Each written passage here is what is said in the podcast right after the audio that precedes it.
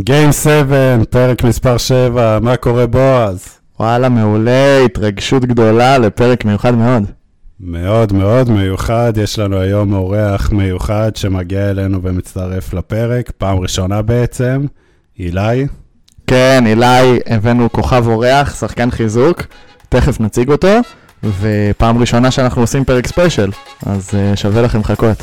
אז יאללה, פתיח ומתחילים.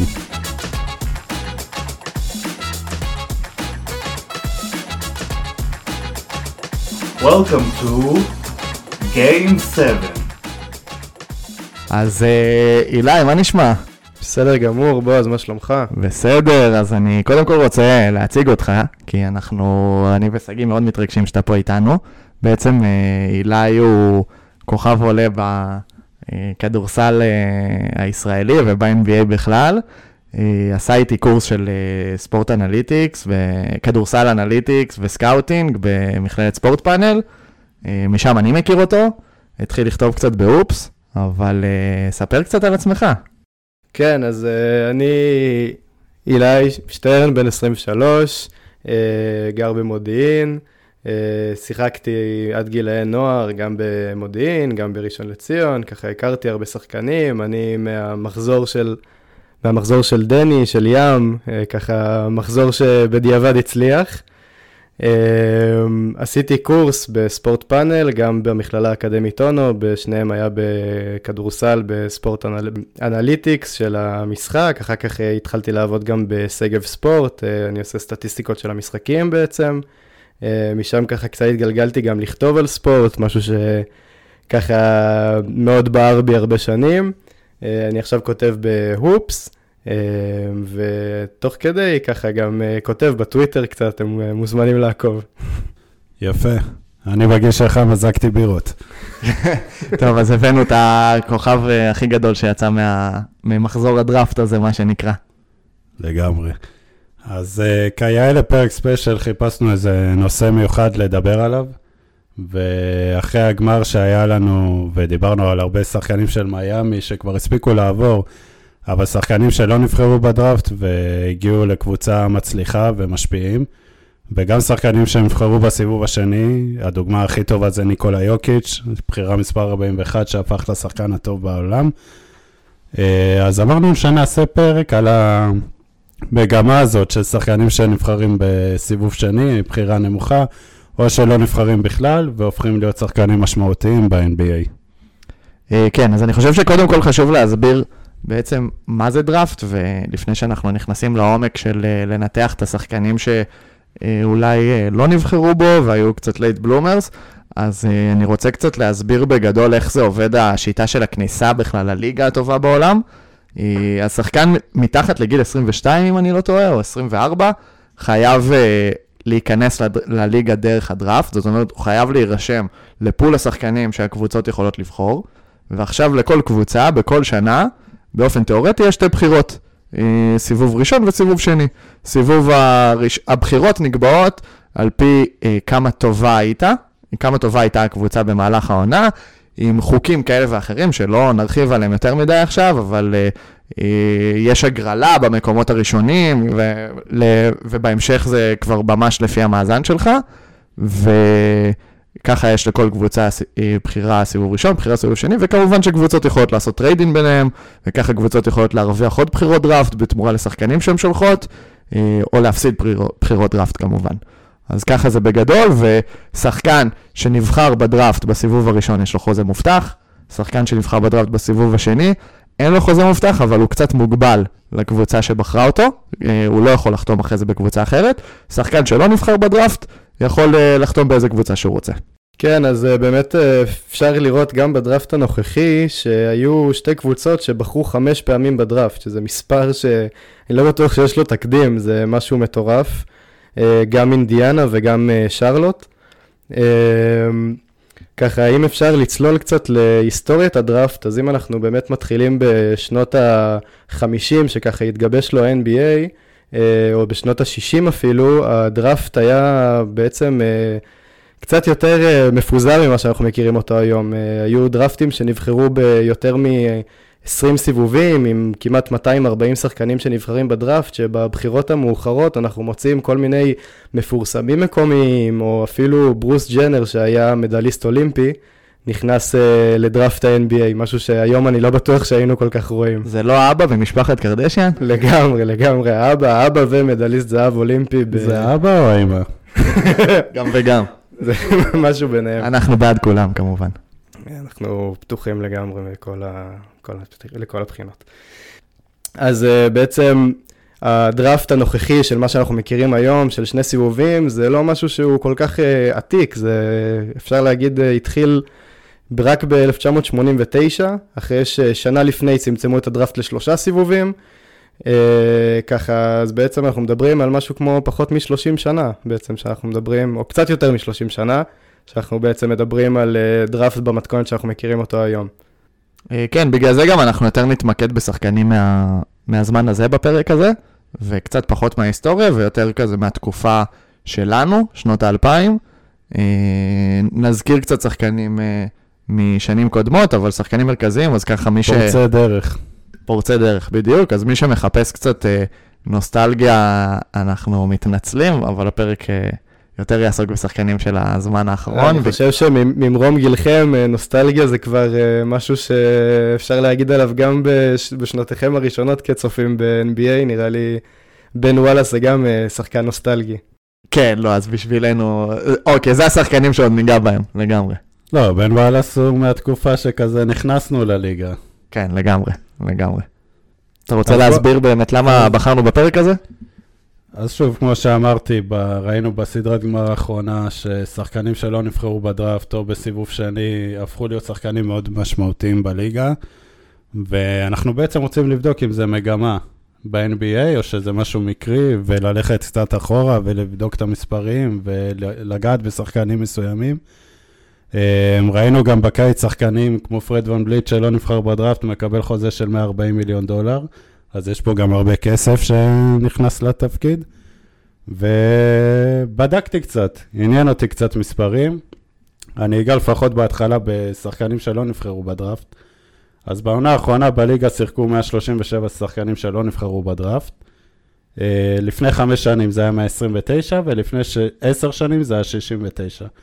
אבל יש פה כל מיני שחקנים שהיו בחוזה לעשרה ימים, שיחקו משחק אחד וכאלה. אז ניסיתי לעשות איזה מדד של שחקנים שבאמת השפיעו על הקבוצה שלהם והיו משמעותיים. המדד שלי היה זה מינימום 50 משחקים ו-20 דקות בממוצע למשחק. בעונה או טוטל? בעונה. אוקיי. החמרתי קצת. כן, החמרתי, החמרתי, כן. לא, מספיק עם זה שהגעת פתאום עם מספרים לפרק עם שני אנליסטים. עכשיו אתה גם אה, מחמיר עם השחקנים. רציתי לקחת לכם קצת. אנחנו, אנחנו בטוחים שדני, שנבחר בחירה תשיעית בדראפט, הוא מקבל 20 דקות בממוצע למשחק? האמת שלא בדקתי אותו, זה לפרק uh, אחר. אבל uh, אז שוב, 50 משחקים ו-20 דקות בממוצע, בעונה האחרונה 19 שחקנים שלא נבחרו בדראפט. הבולט מביניהם זה פרד ון בליט, אבל אתה יכול לראות גם את קריסטיאן ווד, לודו, טוסטין ריבס, סך הכל היו 211 שחקנים כאלה בכל הליגה, זאת אומרת שבערך נושק ל-10%, 9% לא נבחרו בדראפט. מעניין. כמה שחקנים כאלה היו לפני חמש שנים? אם היום 10%, אני מהמר על 6% אה, לפני חמש שנים. אני אומר, גם משהו בסביבות ה-4 אפילו, הייתי יורד קצת. אפס שחקנים. לא. אפס שחקנים, אה, עם המדד המחמיר, כנ"ל עבור עשר שנים אחורה. אה, אז כן, יש פה נתון מעניין, ואני פותח לכם פה את השיחה. האם יש פה מגמה, או שזה משהו מקרי של קבוצות ספציפיות שידעו לפגוע בשחקנים ספציפיים, או שזה משהו שיהיה לו המשכיות בליגה? אה, אני חושב שבכללי אנחנו יכולים לראות קצת אה, הוזלה בעצם בדראפט, הדראפט עצמו, אם אנחנו היינו רגילים שהמסלול הרגיל של שחקן הוא תיכון, קולג', אה, דראפט ומשם ל-NBA, אנחנו רואים שבשנים האחרונות ובעיקר השנה, כבר בטופ 10 של השחקנים ראינו משהו כמו יותר מחצי מהשחקנים שהגיעו בכלל לא מהקולג'ים. וגם כשאנחנו הולכים אפילו... לבחירות יותר מאוחרות, אנחנו רואים בעצם שהדראפט הוא לא מה שהיה פעם, זאת אומרת, אני לא בטוח שכזה קריטי כבר בש, בשנים האלה, שאנחנו עכשיו בשנות ה-20, עם כמה שזה מוזר להגיד, אה, בעצם כמה הדראפט, כמה הדראפט הוא בכלל אה, עדיין כזה קריטי? אנחנו רואים מגמה מאוד משמעותית בשחקנים שלא נבחרים בדראפט ומצליחים, אז למה בעצם אנחנו בכלל מחפשים עדיין את הפרוספקטים של הדראפט, או... אני, אני חושב שדווקא לא הייתי לוקח את זה לשם, אני חושב שהדראפט הוא עדיין משמעותי בשביל הקבוצות. אפשר לראות גם לדוגמה את דנבר, שתוך כדי הסדרת גמר, עשתה טרייד שהוא די אה, נדיר בנוף שלנו, ובעצם פינו מקום לעוד בחירת דראפט, עשו, אה, נתנו בחירות דראפט עתידיות לאוקלהומה סיטי וקיבלו מהם בחירת דראפט בסיבוב הזה, בשנה הזאת, בגלל שלקבוצות אה, הן יותר שמות לב לתקרת השכר, החוקים יותר נוקשים, ודראפט זה דרך להחתים שחקנים בזול. אז אני כן חושב שזה, שהדראפט הוא משמעותי בשביל הקבוצות. אני כן חושב שהן משקיעות הרבה מאוד מאמצים, היה לנו גם שיחות לי ולך עם אה, ירון ארבל. מהגולדן סטייט ווריורס, שכמה הם משקיעים משאבים בכל השנה כדי לבדוק את מי הם רוצים לבחור בדראפט. אני פשוט חושב שזה נהיה יותר קשה. כי יש, באמת שחקנים לא עוברים רק דרך הקולג', ושחקנים עכשיו אה, משחקים ב, אה, בקבוצת, בקבוצה של הליגה בג'י ליג, ישר מהקולג', או שחקנים הולכים לאוסטרליה, שחקנים הולכים לליגות שניות בצרפת ודברים כאלה, ואז קצת יותר קשה לפעמים לחזות מי יהיה טוב ומי לא, כי צריך לנרמל את הרמה, וזה לא אה, כולם משחקים במקום אחד כמו שהיו רגילים פעם. גם בישראל היה מישהו במכבי חיפה, זוכר? היה, ברור, דבון ג'פרסון. הוא היה, אני הייתי שם בקהל אה, בכל העונה הזאת. אבל אה, לא רק במכבי חיפה, גם דרגן בנדר במכבי תל אביב, הוא אמנם נבחר גבוה. אבל uh, היו פרוספקטים שהגיעו גם לישראל, נכון? נכון. אני uh, חשבתי שאם מדברים על מכבי חיפה, אנחנו מדברים על גל מקל, אבל uh, בסדר, אם אנחנו הולכים על האמריקאים, נלך על האמריקאים. גל מקל לא נכנס למדד שקבעתי. uh, אבל בהמשך לשיחה של הדראפט והחשיבות שלו היום, uh, הדראפט הוא עדיין חשוב. אתה רואה קבוצות שהולכות לריבילד, הן לא מחפשות איזה שחקן צעיר, הן מחפשות בעיקר את הבחירות דראפט. אם נלך על אוקלאומה סיטי ומה שיוטה ג'אז אספו, פשוט אגרו עשרות בחירות דראפט ובונות את עצמן מהדראפט. אז כמובן שיש בסטים ונפילות, אבל uh, הדראפט עצמו הוא עדיין מאוד חשוב לקבוצות ולליגה. אני חושב שבעניין הבסטים אנחנו קצת uh, מגלים בעצם שהרבה בסטים שחשבנו שהם היו, הם כבר לא מה שחשבנו, אם אנחנו מסתכלים על אנדרו ויגינס או מרקל פולץ, שהרבה שנים uh, בעצם אמרנו לה, על, על הקבוצות שבחרו אותם בבחירה הראשונה, שהם פישלו וזה לא שחקנים שהולכים להיות משמעותיים בליגה, אנחנו גם יכולים לראות איזושהי מגמה ב, כמו redemption מסוים, ששחקנים יכולים לעשות אולי בגלל העידן המודרני הזה של הרשתות החברתיות אולי קצת, שאפשר קצת לשווק את עצמך יותר טוב. אה, השיווק על שם בן סימונס. אבל אה, אני חושב שזה בדיוק הנקודה, ששחקנים יכולים להיות late bloomers, מה שנקרא, אה, גם אחרי שהם נבחרו בדראפט, ובטח לפני שהם נבחרו בדראפט, ולא רואים בהם את החוזקות שלהם, ואז uh, כמה שנים אחרי זה הם פתאום פורצים, ונכנסים, מוצאים את הדרך להיכנס לליגה. Uh, טוב, בואו נצלול רגע לפורצי הדרך שדיברנו עליהם בהתחלה. אני רוצה שאולי כל אחד יבחר רגע איזה שחקן, אם בא לכם, איזה שחקן כזה שנותן לכם נוסטלגיה כשאתם חושבים עליו ב... הקשר של uh, Undrafted, או סיבוב שני אפילו, אני הולך איתכם, וכזה תגידו לי על מי אתם חושבים. ניתן כבוד לאורח? יאללה, סבבה. אני חושב שאני אלך על משהו קצת שקרוב אלינו, יש לנו, אני, אני, בוא, בואו נעשה את זה, בואו נעשה את זה כמשחק. אני אתחיל, ב, אני אתחיל במאיפה הוא, הוא בעולם, וככה לאט לאט אתם כבר נראה לי תצליחו לנחש די בהתחלה.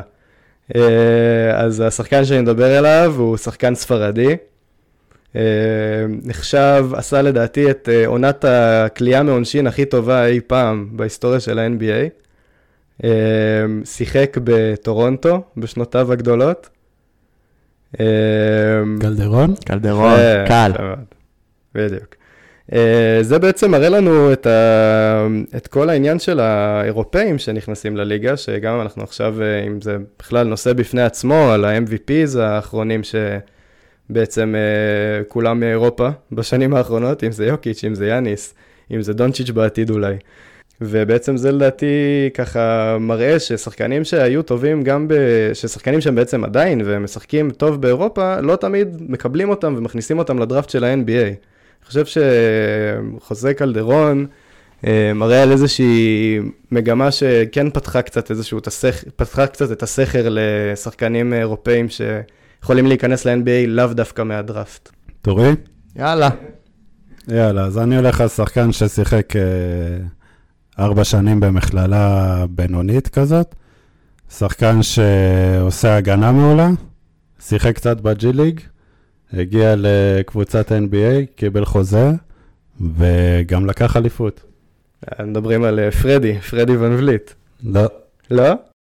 תן עוד רמז, יש לי פה כמה. הוא לבן. הוא לבן. אה, ג'רמי לין?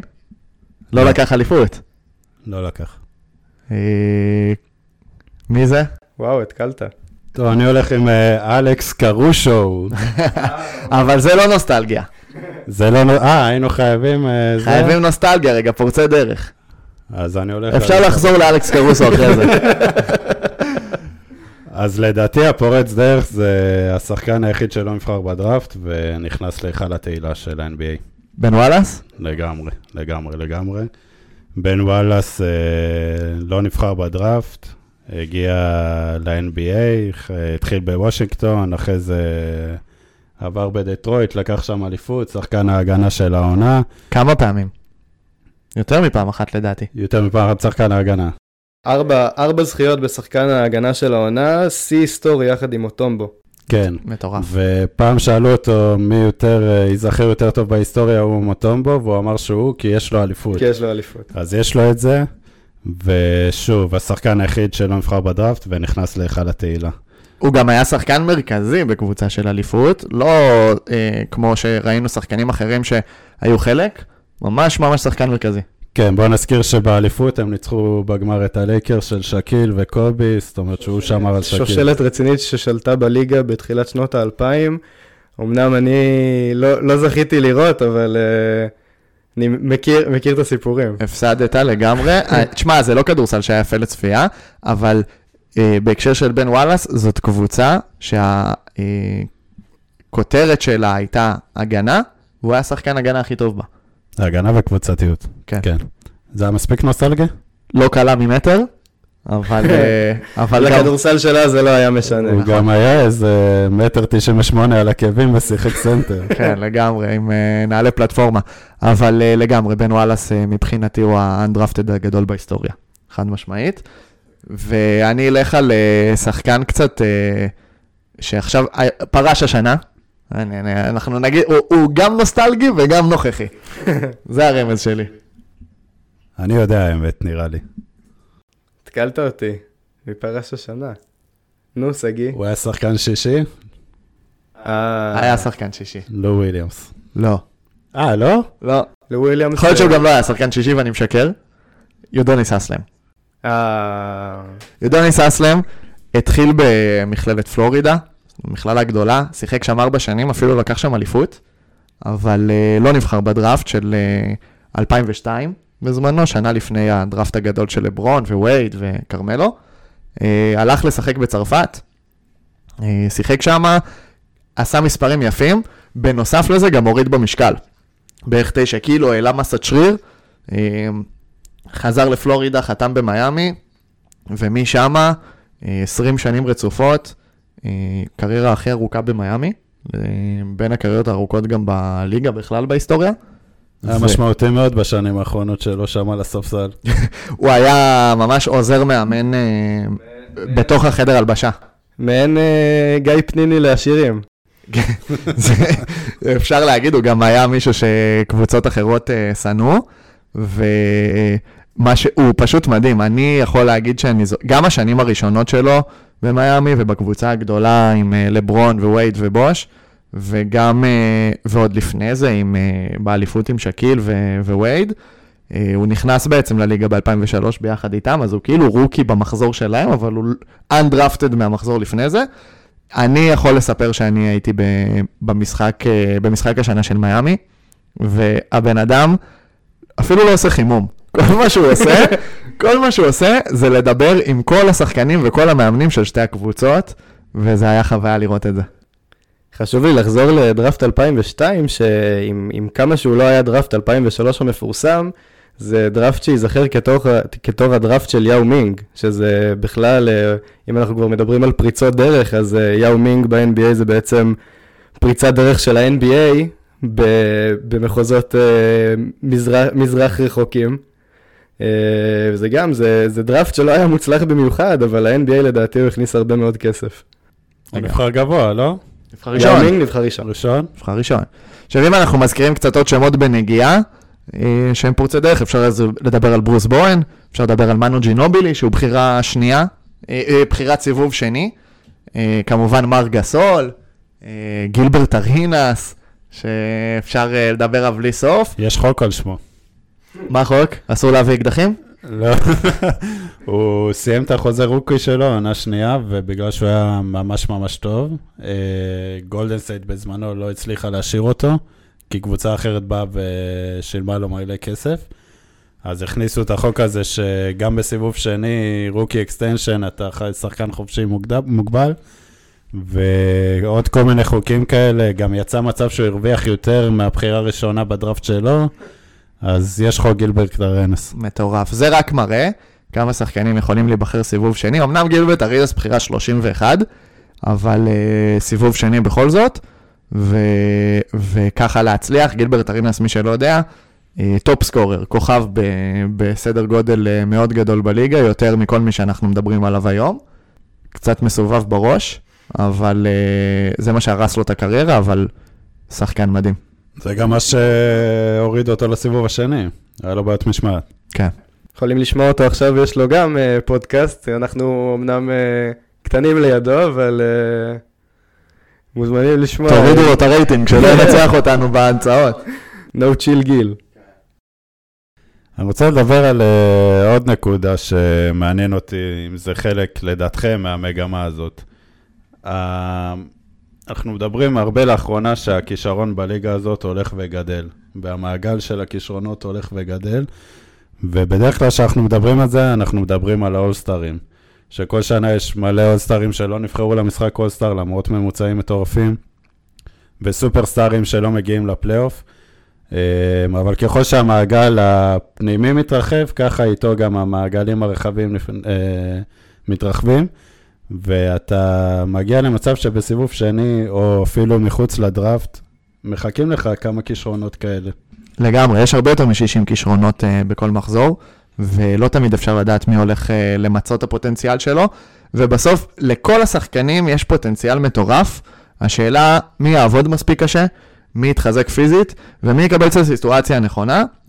ולפעמים גם השחקן ה-80, או ה-85, או ה-37, מצליחים למצות את הפוטנציאל שלהם יותר מהשחקן ה-15 או ה-25 שנבחר, אה, ואנחנו רואים את זה יותר ויותר בשנים האחרונות. אני חושב גם בגלל שהכדורסל נהיה גלובלי, אה, נהיו הרבה יותר שחקנים, הרבה יותר מקומות, הליגה נהייתה פתוחה, אה, וגם הסוג, סגנון המשחק, שהוא יותר מהיר ויותר קליעה מבחוץ, יותר דברים, אני חושב שאפשר להתאמן עליהם, וזה גורם לזה שיש יותר שחקנים שהם legit לליגה.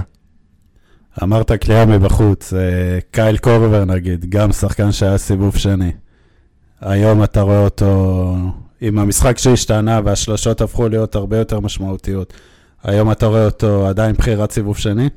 לא, כנראה שקייל קובר אה, היה מגיע למקומות של אה, גריידי דיק, שנבחר בטורונטו. קצת רואה אותם זהים. אולי גריידי דיק קצת יותר אתלט, אבל לא בקטע משמעותי, שניהם זה הנקודות חולשה שלהם. אבל uh, מה אתה חושב, אילי? Uh, אני חושב שאם יש משהו שהוכיח, ובעצם זה מה שכינס אותנו לפרק הזה של לדבר על שחקני אנדרפטד, זה בעצם הגמר, שכבר ציינו את זה קודם. Uh, אנחנו יכולים לראות שבמיאמי היו במהלך העונה עשרה שחקנים ששיחקו, אמנם לא במדד המאוד uh, נוקשה של שגיא, אבל שיחקו. שתדע לך שבהתחלה רציתי לעשות עשר נקודות למשחק. אבל גייב וינסנט היה עם 9.8. גדול. חברנו ב pod, חברנו ב pod. אמרתי, אין מצב, הוא יוצא. בעצם שחקנים שאני לא בטוח שאם, אני לא בטוח שאם הייתם אומרים ששחקנים כמו קיין או דדמון או וינסנט, אפילו וינסנט שנה שעברה, אה, קיילב מרטין, שחקן שכבר יצא מהליגה ו... ג'יי קול החזיר אותו, כאילו, דברים שלא היינו מדמיינים. אה, מקס שטרוס, שנאמר עליו לעיתים שמזכיר את לארי ברד, אבל גם כן לא מצא את עצמו בדראפט. אה, הייסמית, שנשמע כמו סופר אנגלי ולא כמו שחקן NBA. זה לא שחקנים שהייתי אומר שיקחו קבוצה לאליפות, ותראו איפה אנחנו אחרי עונת 22-23. לגמרי, וטוב, חבר'ה, רגע, אני רוצה שנייה לעצור, אני רוצה לפוצץ את הפרק, כי עברו כבר כמה? 25 דקות בערך, 30 דקות, ועוד לא דיברנו על ניקולה יוקיץ'. בחירת סיבוב שני, שהגיעה להכי גבוה שיש פה מכל השחקנים שאנחנו מדברים עליהם, עם כל הכבוד.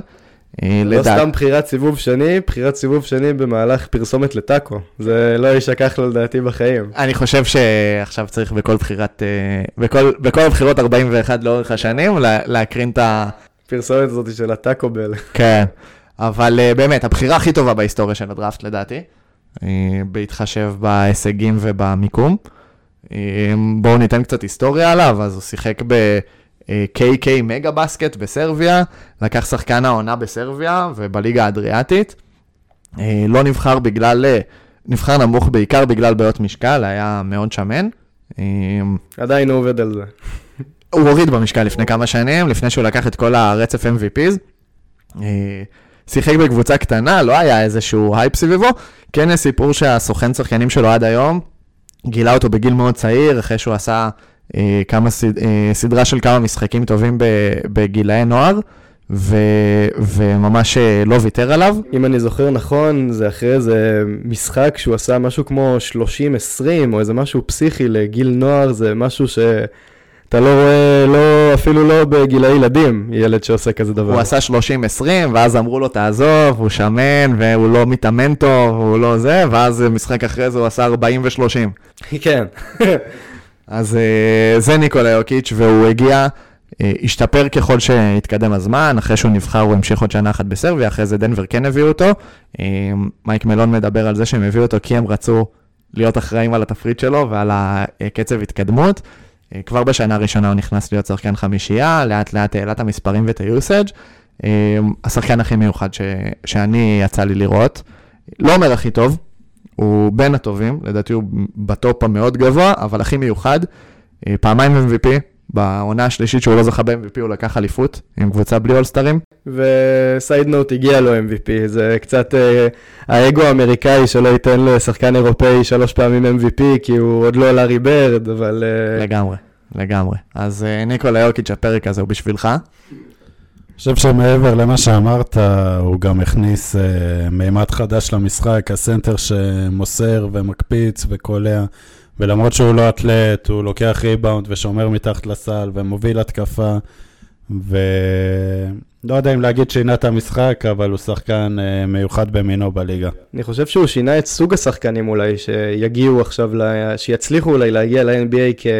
דמויי ניקולה יוקיץ', אפשר לראות קצת את uh, מיני יוקיץ' אולי שעכשיו uh, ככה הכינוי שלו של אלפרון שנגון ביוסטון. חשבתי ניקולה יוביץ' ממיאמי. לא, חשבתי איך להגיד דניאל וולף. לא, אבל.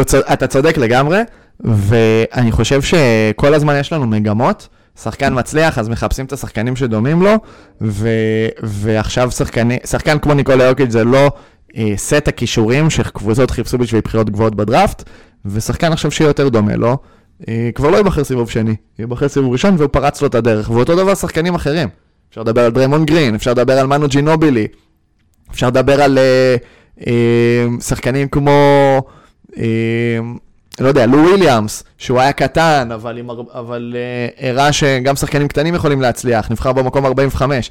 אז... והנה תראה בהמשך אליו את נגיד חוזה אלוורדו, שעוד פעם, שחקן קטן, שאולי לא היה מוצא את המקום שלו לפני כמה שנים בליגה, ועכשיו הוא שחקן רוטציה לגיטימי בקבוצה, בכל קבוצה ש...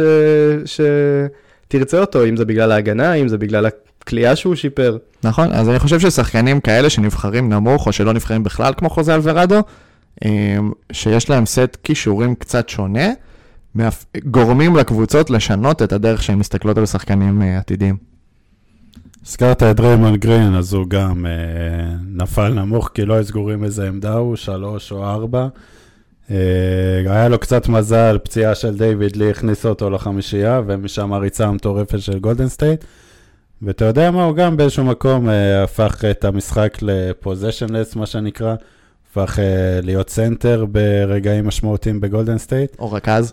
הוא רכז, והיום אתה לא מחפש כבר שחקנים לפי עמדות, אתה כאילו מחפש שידעו לעשות כמה שיותר דברים. אני חושב שזה עוד משהו שגם יוקיץ' הביא בעצם.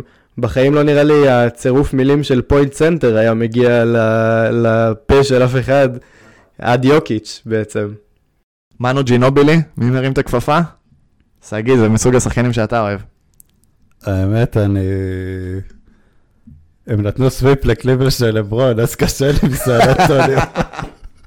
אבל uh, מנו ג'ינובילי, אני חושב, זה סוג של שחקן שמראה uh, לנו איזושהי מגמה שהיורוליג בשנים ההם לא היה פתוח לכוכבים באירופה.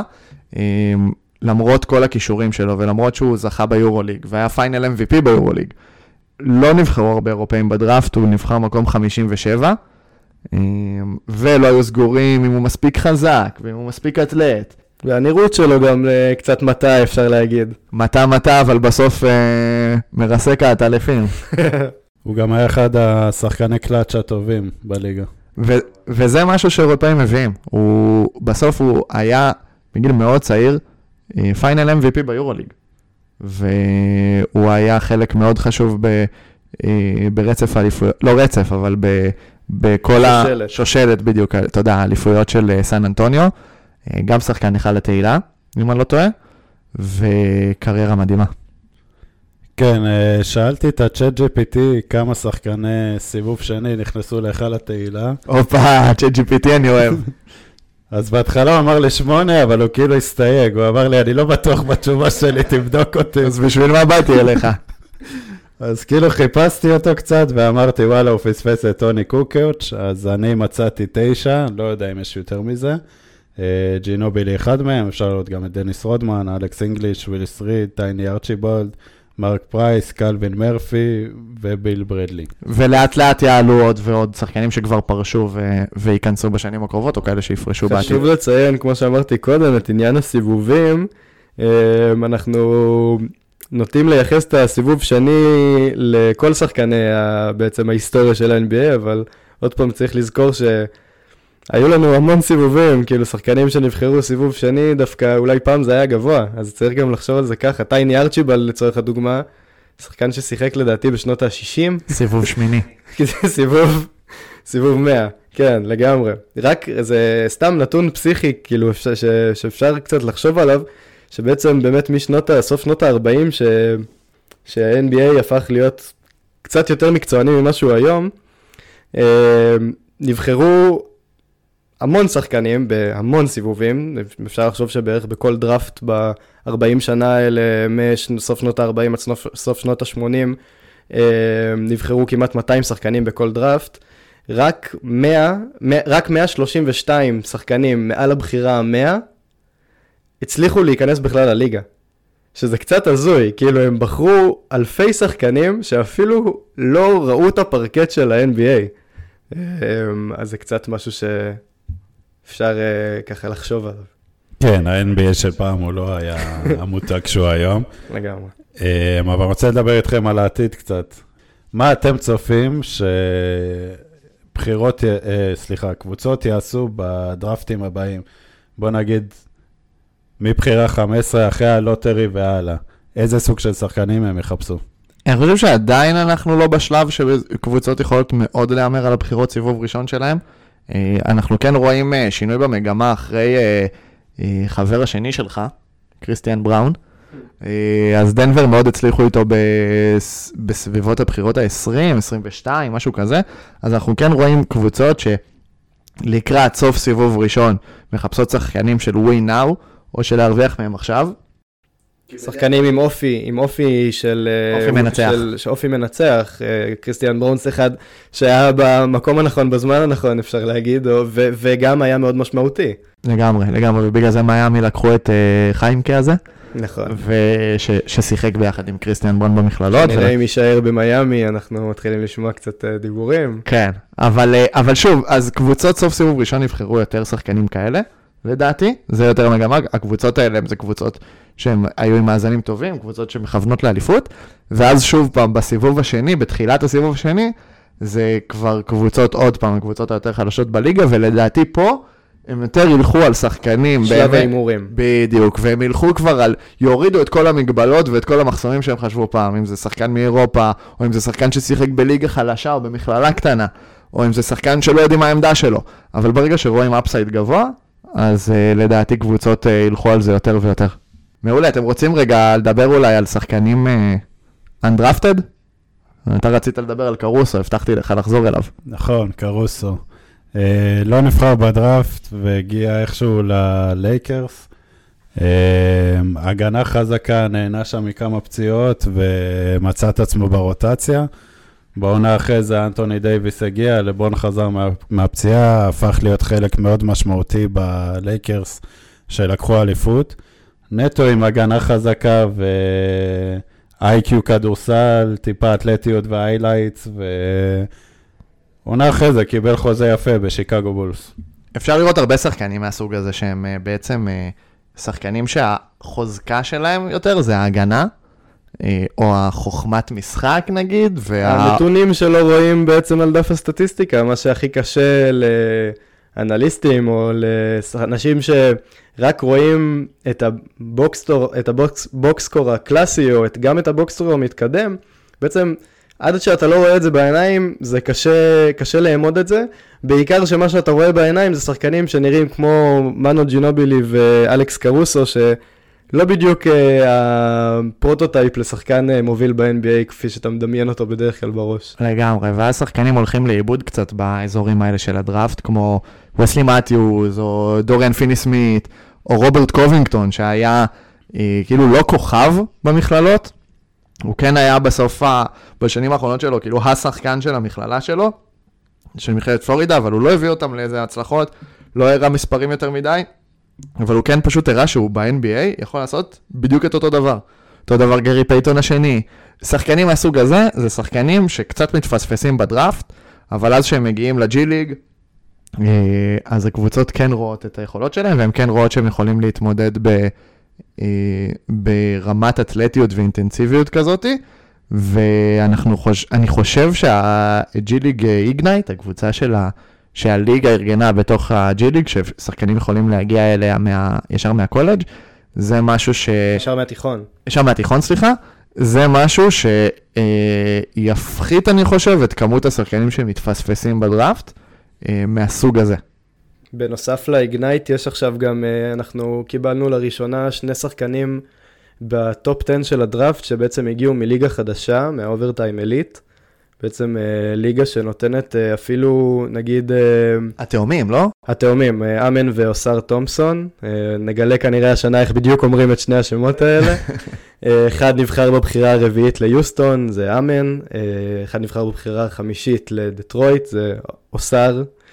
אה, שניהם הגיעו בעצם אה, למעטפת בבעלות פרטית, אה, שבעצם לוקחת שחקני תיכון ונותנת להם מסגרת גם לימודית, גם מקצועית אה, וגם אה, תחרותית. בעצם אה, אנחנו רואים ליגה שמשוחקת, אפשר להגיד, בין רמת תיכון לרמת קולג', משהו שסקאוטרים לא כל כך ידעו איך להסתכל עליו השנה. אני מאמין ששתי הקבוצות האלה לקחו הימור בגלל איך שאמן ואוסר נראים ומשחקים, והסטטיסטיקות המנופחות והמטורפות שהיו להם השנה, ובשנה הקודמת, זאת אומרת. ובעצם זה משהו שגם, אני חושב, אה, כמו שאמרת, יגרום לקצת אה, פחות פספוסים. בעצם ככל שיש יותר פלטפורמות, ככה יהיה פחות פספוס. בליגת הקיץ, שעכשיו רצה, יש מישהו שתפס לכם את העין? מישהו לא מהבחירות הגבוהות. לא מהסיבוב ראשון. יש הרבה, אבל אני לא אוהב, אה, אני לא אוהב להסתכל אה, יותר מדי על ליגת הקיץ, אני פחות מכיר משם את השמות, אני חושב שיש הרבה מאוד, אה, ראינו הרבה מאוד תופעות של שחקנים שמצליחים בליגת קיץ ולא מצליחים שם, אז אני כרגע לא רוצה יותר מדי... אחד הגדולים והמוכרים נראה לי לנו, לישראלים, זה גלן רייס ג'וניור, שהיה MVP ליגת הקיץ, ותראו איפה הוא היום. איפה היום באמת? היום הוא משחק ב- בביג 3, בשלוש על שלוש. אה, כן, האמת שבדיוק, דווקא הקבוצה שלו לא רעה. הרבה מאוד שחקנים אה, אהובים יש שם בביג טרי.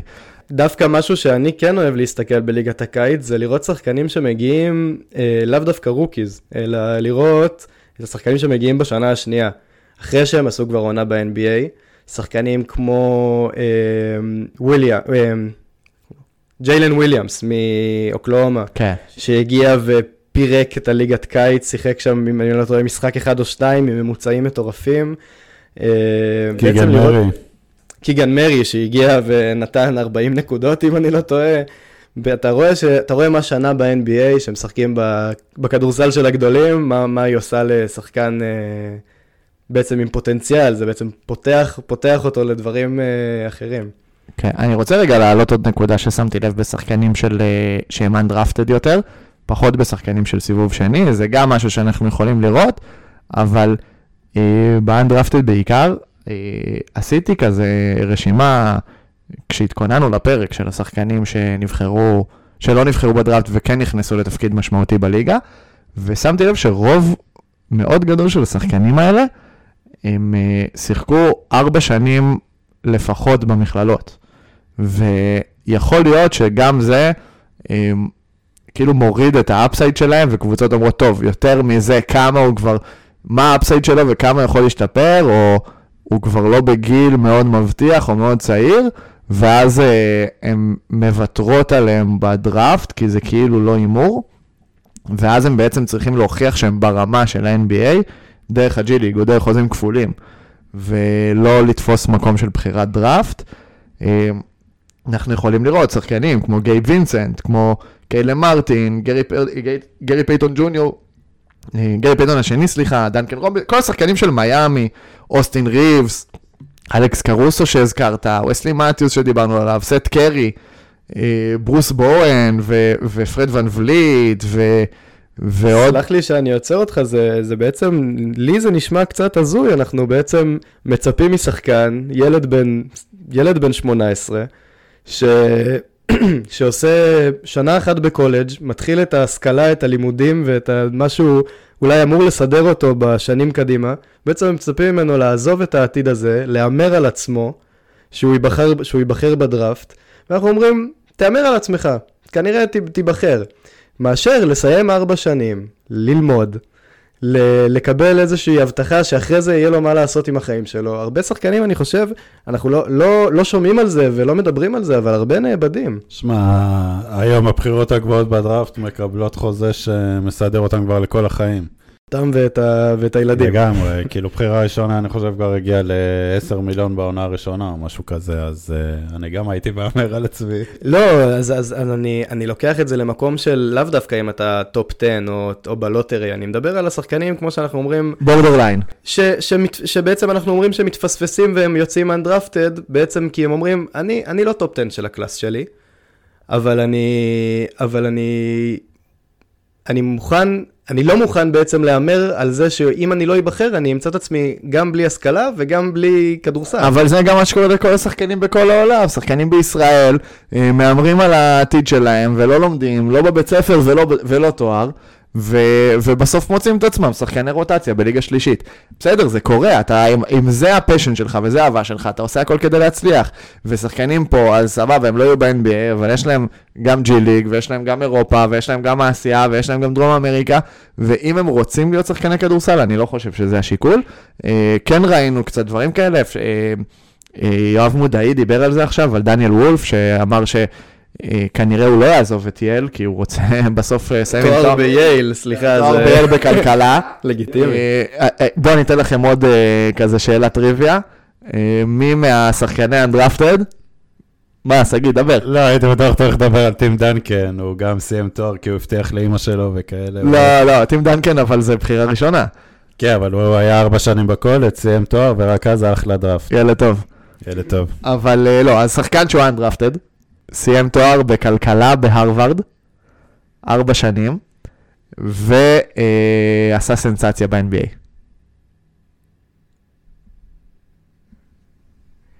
אין לי, אין לי את זה. תן לנו קבוצה שהוא שיחק. ניו יורק ניקס. ג'רמי לין. היה לי את אה. ג'רמי לין, בוגר תואר בק- בכלכלה במכללת הרווארד, אה, אחת המכללות הכי נחשבות, אה, מכללה באייבי ליג של ארה"ב. אה, לא התקבל בדראפט, בגלל שהוא טוען, לטענתו, כן?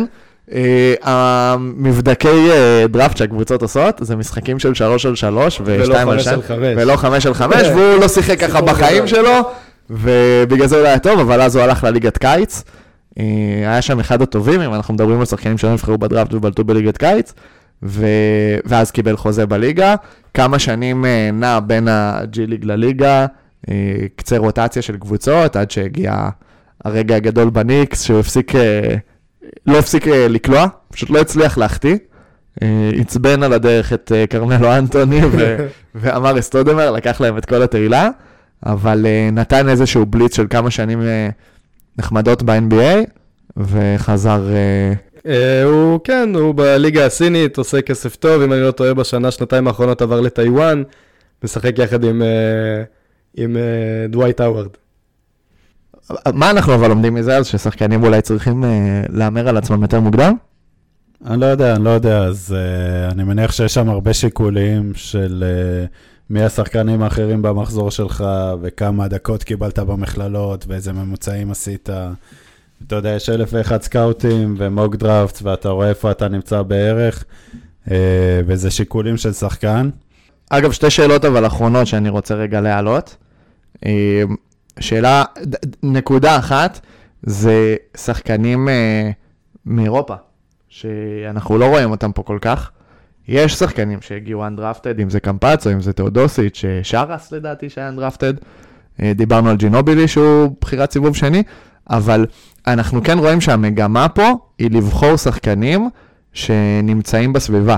מהג'י ליג יש אה, החוקים מאפשרים ל- להחתים לעשרה ימים, חוזים כפולים וכאלה, מאירופה זה רק בקיץ. גם עכשיו מיצ'יץ' ועוד אחד. חיכו הרבה שנים. חיכו הרבה שנים כדי לקבל את ההזדמנות, או להסכים להזדמנות, גם בגלל גובה החוזים שיש באירופה, אבל אנחנו כן רואים של... לא, לא רוצה להגיד אמריקאים, אבל שחקנים שבארצות הברית יותר קל. גם בדרגים המקצועיים, ראינו את דיוויד בלאט נגיד, שפספס הרבה הזדמנויות סתם כי הוא, הוא פשוט לא היה שם. הוא היה בישראל והיה צריך לבוא כל פעם, שיקראו לו, הוא לא היה חלק מהברנג'ה, ואני חושב שהאמריקניזציה היא מאוד חשובה פה, ב- בכל הנושא הזה. אה, לגמרי, יש איזשהו זלזול מסוים, שלאט לאט לדעתי הוא, הוא ירד, אם אה, נדבר שוב פעם על אה, ה-MVP האחרון, יוקיץ', או זה שלפניו, יאניס אחד.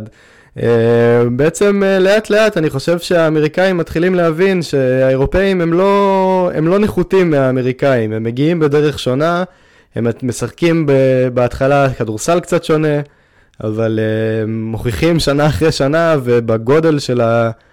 של ה... בכמות בעצם של השחקנים האירופאים שאנחנו רואים כל שנה בליגה, ש... שיש להם הרבה מה לתת. אני רוצה לתת רק uh, עוד uh, שני שחקנים מעניינים שלא נבחרו השנה בדראפט, אוקיי. שאני חושב שכדאי לשים עליהם עין. Uh, אחד זה ריקי קאונסל, שווה לכם ככה לחפש, לראות אותו. מטר תשעים ושמונה, גארד מאוד חזק, כליאה מעולה. הוא סיים שנה שלישית בקולג', אחרי ששנה שעברה הוא שלף את עצמו מהדראפט, כי הוא חשב שהוא לא ייבחר בבחירה מספיק גבוהה. Uh, אז השנה הוא הימר על עצמו שוב פעם, ולא נבחר. ולא נבחר.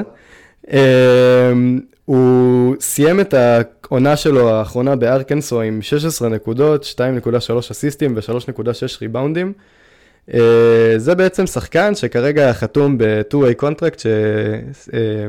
שאמרת קודם בועז, בפילדלפיה, ואני חושב שאנחנו נשמע עליו בשנה, שנתיים הקרובות, כי הוא חתיכת פוספק ג'י ליג, הייתי אומר. מעניין, והם צריכים גארדים. והם צריכים גארדים.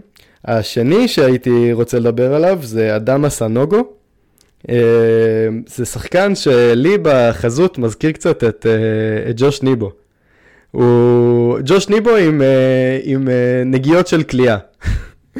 אה, הוא גם מסיים שנה שלישית, היה ארבע הפותח של אה, אלופת המכללות יוקון, אה, שחקן מאוד מאוד חזק, סיים את העונה עם אה, 17 נקודות וכמעט 8 ריבאונדים, ובלוק וחצי למשחק. הוא פיתח כליאה לשלוש, השנה הוא התחיל לזרוק קצת, קלה לא באחוזים הכי טובים בעולם, אבל uh, אני חושב שאנחנו גם, גם עליו עוד נשמע. זה שחקן שיכול מאוד לעזור לשיקגו, שגם חסרה קצת פורורדים חזקים. כן, יאללה, מעניין, נעקוב אחריהם. אה, אש עליך.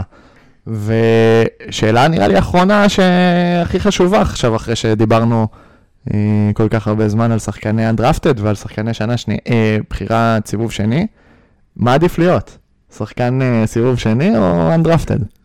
שאלה מצוינת. הזכרת את זה מקודם, ששחקן שנבחר סיבוב שני, בעצם הזכויות שלו, נקרא לזה, שייכים רק לקבוצה הזאת, והוא לא יכול ללכת ולחתום בקבוצה אחרת. שחקן שלא נבחר בדראפט יכול לעשות מה שבא לו.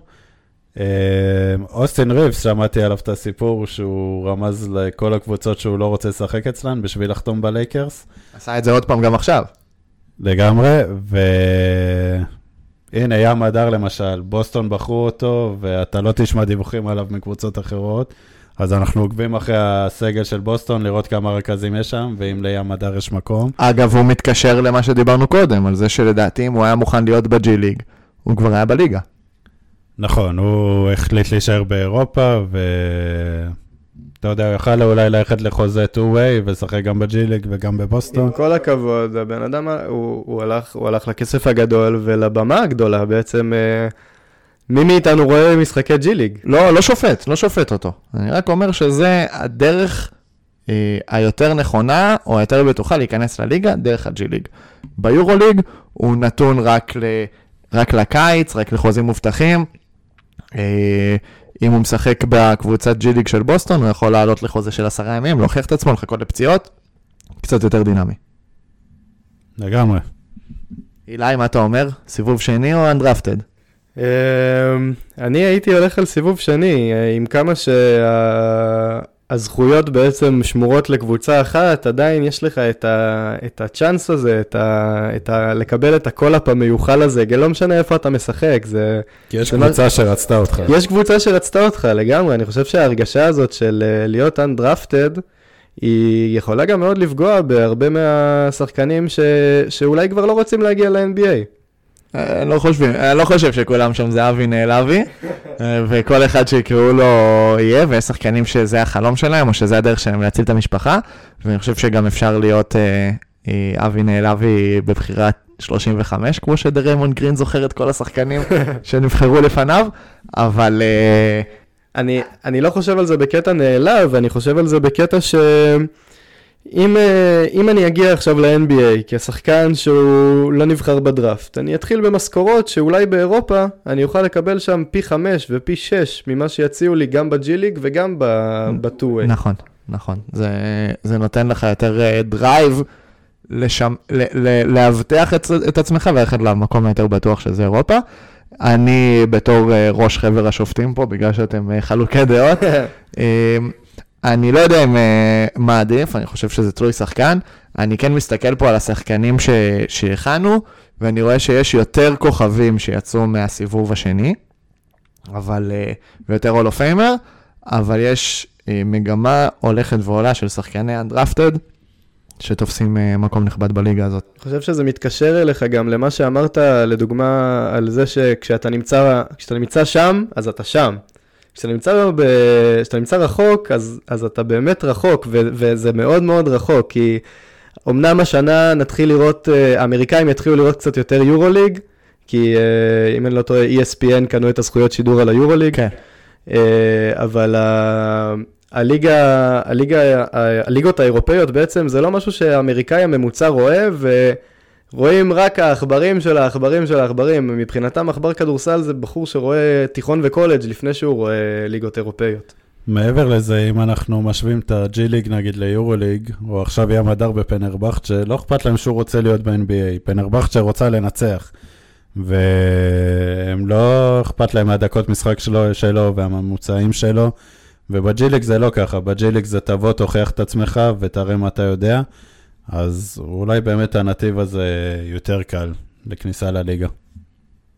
אה, כן, כן, אני בסוף חושב אבל שהמגמה היא כן הולכת ועולה משני הכיוונים, בין אם זה מאירופה, בין אם זה מארצות הברית, בין אם זה אנדרפטד או סיבוב שני. אנחנו נראה את המגמה הזאת כמו שהצגת בתחילת הפרק, אם אנחנו ככה עוטפים את זה. אה, עוד חמש שנים, אנחנו נראה פה 15 אחוז. מעניין. נהיה פה בשביל לראות את זה. נוטה להסכים. טוב, אילי, איזה כיף שבאת אלינו, היה ממש כיף. תודה רבה, היה מדהים. בועז, גם אתה היית בסדר. אני בעיקר מתרגש מזה שאילי ככה בא והצטרף והניף את הפרק הזה אה, למעלה, בשמחה, באהבה. והפודקאסט שלנו לא היה שלם עד עכשיו. תודה רבה לכל מי שהאזין לנו והגיע עד לפה, פרק מספר 7 של Game 7, יאללה ביי.